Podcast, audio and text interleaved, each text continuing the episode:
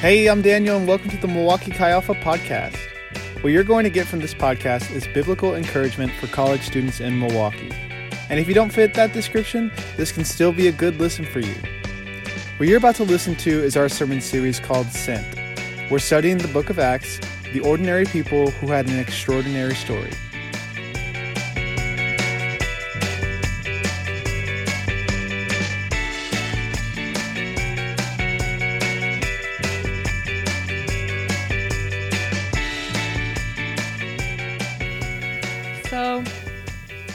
With saying that I'm pretty positive that most of us here were, were not born in the 20th century. And those of us who were probably don't remember it. And if you do, that's great. But what happened back in the 20th century with the American church, and specifically the white American church, was they faced what they felt like was a choice. Um, so they, in the end of the 20th century, so in the 60s, 70s, there was a civil rights movement. And though they heard their black brothers and sisters crying out, they felt that addressing this directly would be to the neglect of spreading the gospel, which they were really good at spreading the gospel, but they felt this choice between where they put their energy, and they chose between evangelism and justice, and they chose to focus on evangelism. So I see this tension between justice and evangelism. These words, justice and evangelism, have a tension of their own. For some of us, it's with the word justice. A lot of different scenes from the news might show up. You might go to like the online world and think of social justice warriors or Twitter mobs. But that is not what I'm talking about here. For now, I'm going to use a working definition of justice is making wrong things right and doing the right thing. And then evangelism is also a difficult word for some of us. It also carries hard and awkward associations. We might picture someone standing awkwardly on the street corner saying, Do you know where you're going? Or it might be more just handing out pamphlets. But that's, again, not what I'm talking about. We're going to go in the context of the verse, which I'll eventually get to. And I would ask that whichever word makes you uncomfortable, that you bear with me in this, that you bear with me in this discomfort. Because they're both good and useful words to describe this tension we see in ourselves and in our churches. Some churches tend to emphasize justice, and they do that really well. They uplift the poor and the marginalized, they serve the oppressed, they empower others, and it's really beautiful. But maybe they forget a little bit more about evangelism. They almost neglect it to some extent. And then other churches, they're so good at winning people to Jesus. It's beautiful. People are coming to know him and they love him and they see him more clearly through them. But maybe they forget justice, like the white American church in the 20th century.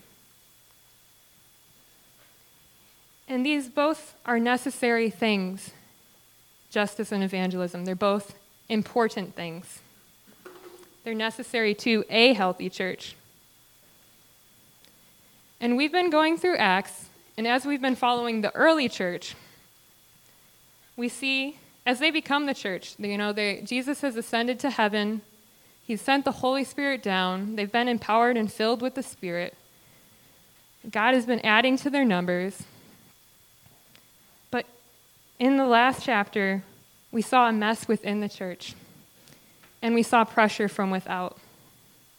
We see how they handle that. They handle it really beautifully. And one of the religious leaders, who's the religious leaders were bringing pressure from without, he had a bit of wisdom that if this movement is from God, it will be stopped. And as we see in the beginning of chapter 6, the number of disciples Oh, that's not it. Well, anyways, the beginning of chapter 6, the number of disciples are growing. And I use the word disciples, which is different than just believers. Disciples has to do with being a learner, a follower. So they're not only just like abstractly believing in Jesus, but they're learning about him and obeying him. So the number of disciples is increasing. And with that, we begin to see a mess that appears familiar even to our 21st century American eyes and in our churches. So if you join me in opening the Bible, whether in print, and print Bibles are great, but um, or on your phone because it's very convenient. So tonight we're in Acts 6, verses 1 through 7. And first, so now we're actually going to go to this. we're going to take a slight detour because as you see, this is Acts chapter 2. Um, so we're going to just remind ourselves about a couple of things about the early church. Looking back at chapter 2, as the Holy Spirit came at Pentecost, which was a Jewish festival celebrated five weeks after Passover, there were God fearing Jews from every nation under heaven. That's a lot of nations. And I'm not going to read all the ones listed here, but you get a picture of the diversity in ethnic groups represented here. So even though they were all Jewish, they were incredibly ethnically diverse. And this is from the very beginning. We haven't even added Gentiles into the mix yet.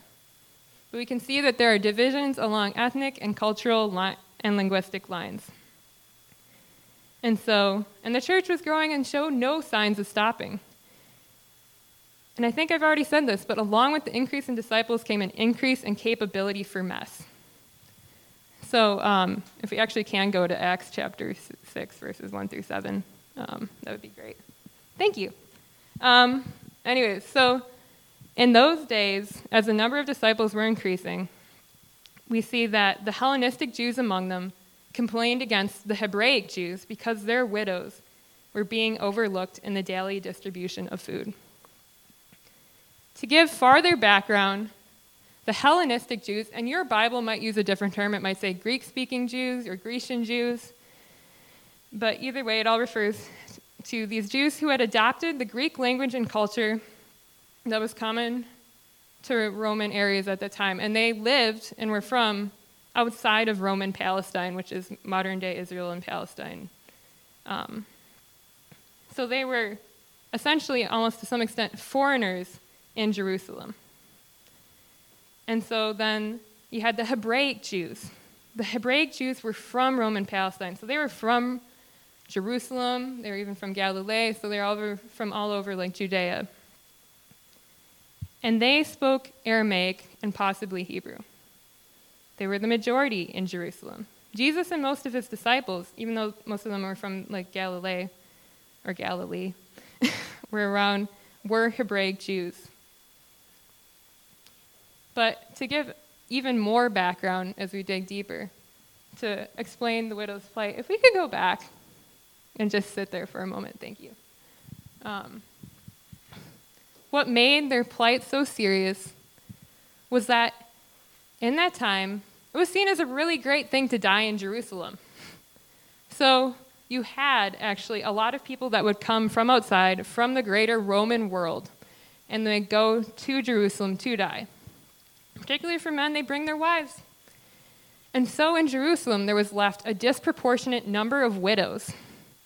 And within those widows, because back in those days, women, once their husbands died, didn't have a lot of opportunities to like provide for themselves. And also in those days, as you got older, you relied on your family. There was no social security, there was no doing things for yourself, there was no government or anything else to take care of you. You had your family, and in this case, you also had the synagogues and the early church to distribute food. So when they were being overlooked, they had serious need. And um, specifically going back to ethnicity, the Hebraic Jews did look down on the Hellenistic Jews. They did see them as less Jewish than them because they had adapted to the places they lived in.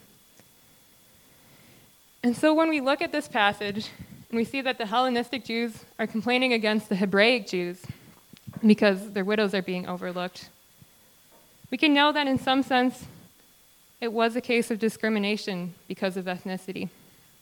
And whether it was intentional or not, it doesn't say. And probably was a case of ignorance.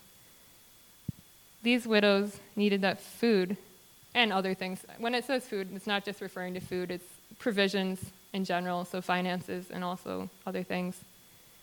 So when the uh, Hellenistic Jews were complaining, they really had something to complain about. There was something wrong here. There was something that needed to be made right. And their complaining eventually reached the ears of the 12 disciples. These were men who had spent time with Jesus. They had been directly discipled by him in the flesh. They had seen him heal people, work miracles and wonders, seen him die, witnessed his resurrection. And earlier in Acts 4, we saw that people knew, and these were people who didn't like Christians, they noted that these men had been with Jesus and it had changed them. So, how do the 12, these guys who had been with Jesus, respond to this mess in the church? And now we can actually go to Acts 2 through 4. Thanks. Um, so the 12 gathered all the disciples together and said, It would not be right for us to neglect the ministry of the Word of God in order to wait on tables. Brothers and sisters, choose seven men from among you who are known to be full of the Spirit and wisdom. We will turn this responsibility over to them and will give our attention to prayer and the ministry of the word. And when the twelve gathered everyone together, at least right away, if you're like me, what sticks out to you is their initial sentence. It would not be right for us to neglect the ministry of the Word of God in order to wait on tables. But there's a couple of things worth noting about the scenario. Waiting on tables was perhaps not, actually, it wasn't. It wasn't the demeaning thing that we might see it as being a waiter or waitress. And I think, like I said earlier, waiting on tables wasn't literally waiting on tables. It was like a term for essentially doing administration of food, of finances. So that in and of itself was not a demeaning thing. And then also, the very fact that they called the group of disciples together gives the issue weight and concern. So, just that fact alone says they're paying attention, they're listening, and they're not ignoring this. They won't address this themselves because evangelism actually is their priority. This is what they're called to do. They need to spread the gospel, they need to share the news of Jesus' death and resurrection. And they have this understanding that if they handled this issue, the 12, this issue directly themselves, it would be to the neglect of the ministry of the word. But instead of trying to do everything themselves, or just continuing in the ministry of the word and ignoring this issue, they call everybody together and address both directly. And through this, they delegate the solution to seven men. And then they give the power to choose these men to the disciples, to this group of people who are gathered around. Again, they're giving this weight because they've been with Jesus and they know the Old Testament, because this would have been the Hebrew Bible, would have been the Tanakh, would have been the scriptures that they knew, because um, they were, again, Jewish. So they, in, uh, they would have grown up reading like the book of Amos and the minor prophets.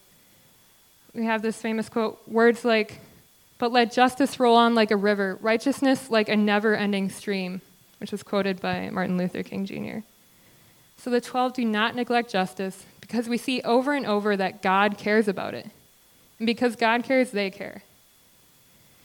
I think I've already said they don't pretend there isn't an issue or that it doesn't need to be addressed. And they don't brush it aside. They don't pretend that the Hebraic Jews would never do something like that. They don't make the Hellenistic Jews the problem for complaining. They don't pretend that the Hellenistic Jewish widows were to blame for their predicament. But in this, in addressing this, they stay focused on spreading the gospel, and then they empower others to address this directly.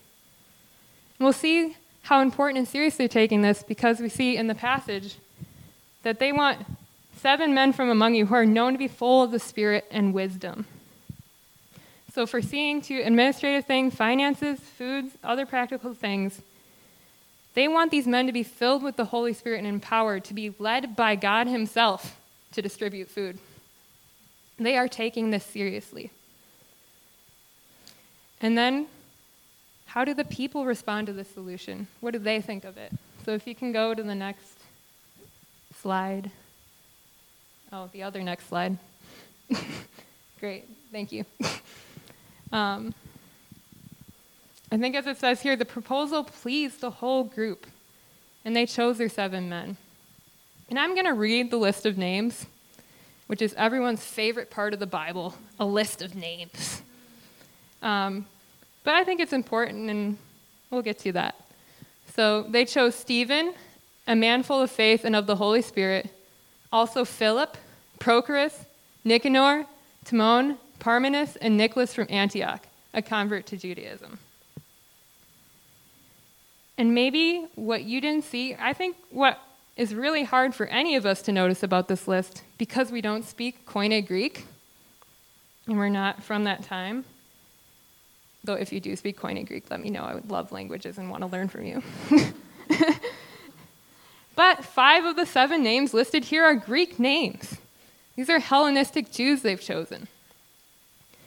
They chose men specifically from the group that was discriminated against and gave them power and authority over the whole distribution. These men, full of the Holy Spirit and commissioned by the apostles, saw that the widows received justice, their part of the distribution, and the 12 weren't afraid that now the Hebraic widows would be neglected because they put Hellenistic Jews in charge, but they trusted them. That as, as they were full of the Holy Spirit and wisdom, they would do what's right. And within all of this, as the 12 evangelized, as they focused on the ministry of the word and on prayer, and the seven ensured equitable, equitable distribution, so the word of God spread. So I think I have the last verse actually. If you want to move to that slide, that'd be really cool. But either way, the word of God is spreading. It's spreading among priests, even. So these are people who are religious authorities, and they're meeting Jesus. Yeah, it's in bold. Um, the early church felt this tension, just like the 20th century American church, between seeing to evangelism and to the need for justice within their church. But they didn't choose between them. And we all have this responsibility to both evangelism and justice. Our churches have this responsibility. We, as the body of Christ, have this responsibility, and we at Chi Alpha also have this responsibility. Because the love of Christ compels us, we share the gospel, we evangelize, we preach the word, we pray, and He also compels us to do justice. A great opportunity to do that is coming up this Saturday to serve with City on a Hill as they work towards breaking the cycle of poverty and racial reconciliation. It's a fantastic opportunity. And here at Chi Alpha, we talk about our three anchors a lot. And the third anchor is real responsibility. I've said that word a lot, and that's because it's important here. It is real. It's and a phrase that encapsulates what we're called to do in this responsibility is love finds a need and meets it. And this refers to both spiritual and physical needs. And perhaps you have a passion for justice, for seeing wrong things made right, for doing right.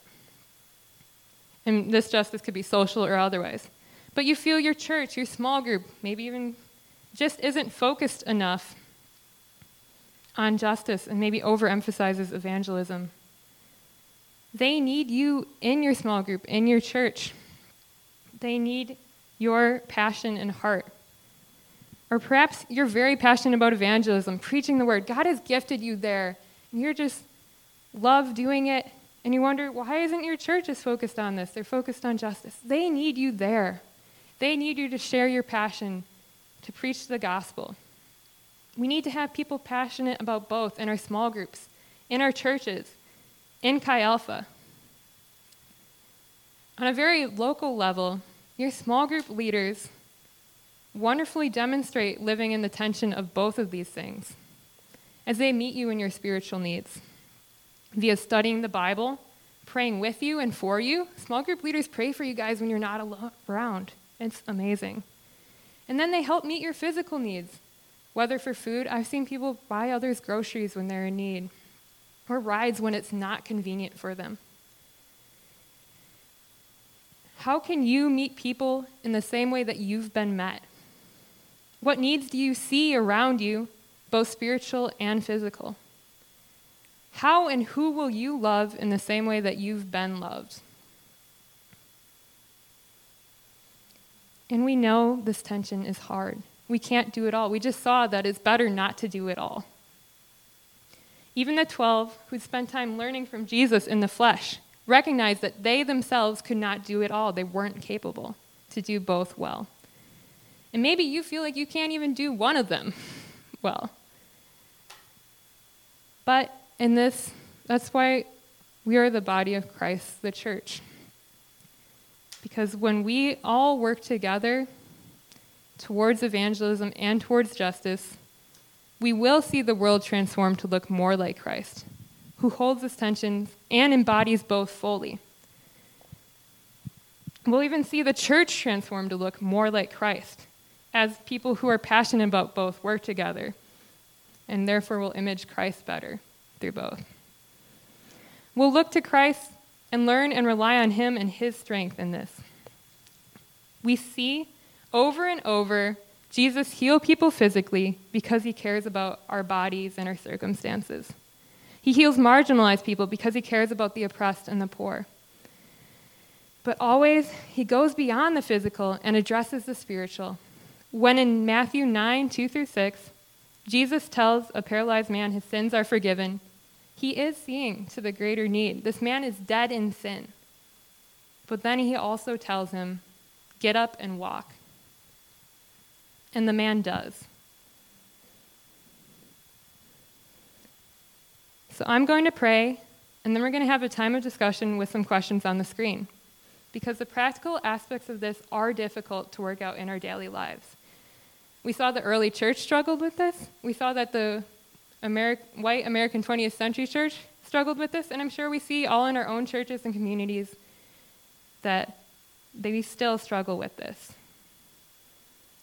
So we need to work this out together in community centered on Jesus. Thank you, Jesus, for your word. Thank you for sending your spirit and empowering us. Thank you for your example of how you meet us in spiritual and physical need and empowering us to work together to reach others. Pray that you would bless our discussion, that we could love those around us fully, both in their spiritual and physical needs. In your name, Jesus, amen.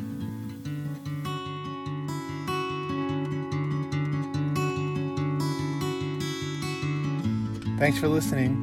Follow us on Instagram at MilwaukeeXA to keep up to date on our events and services.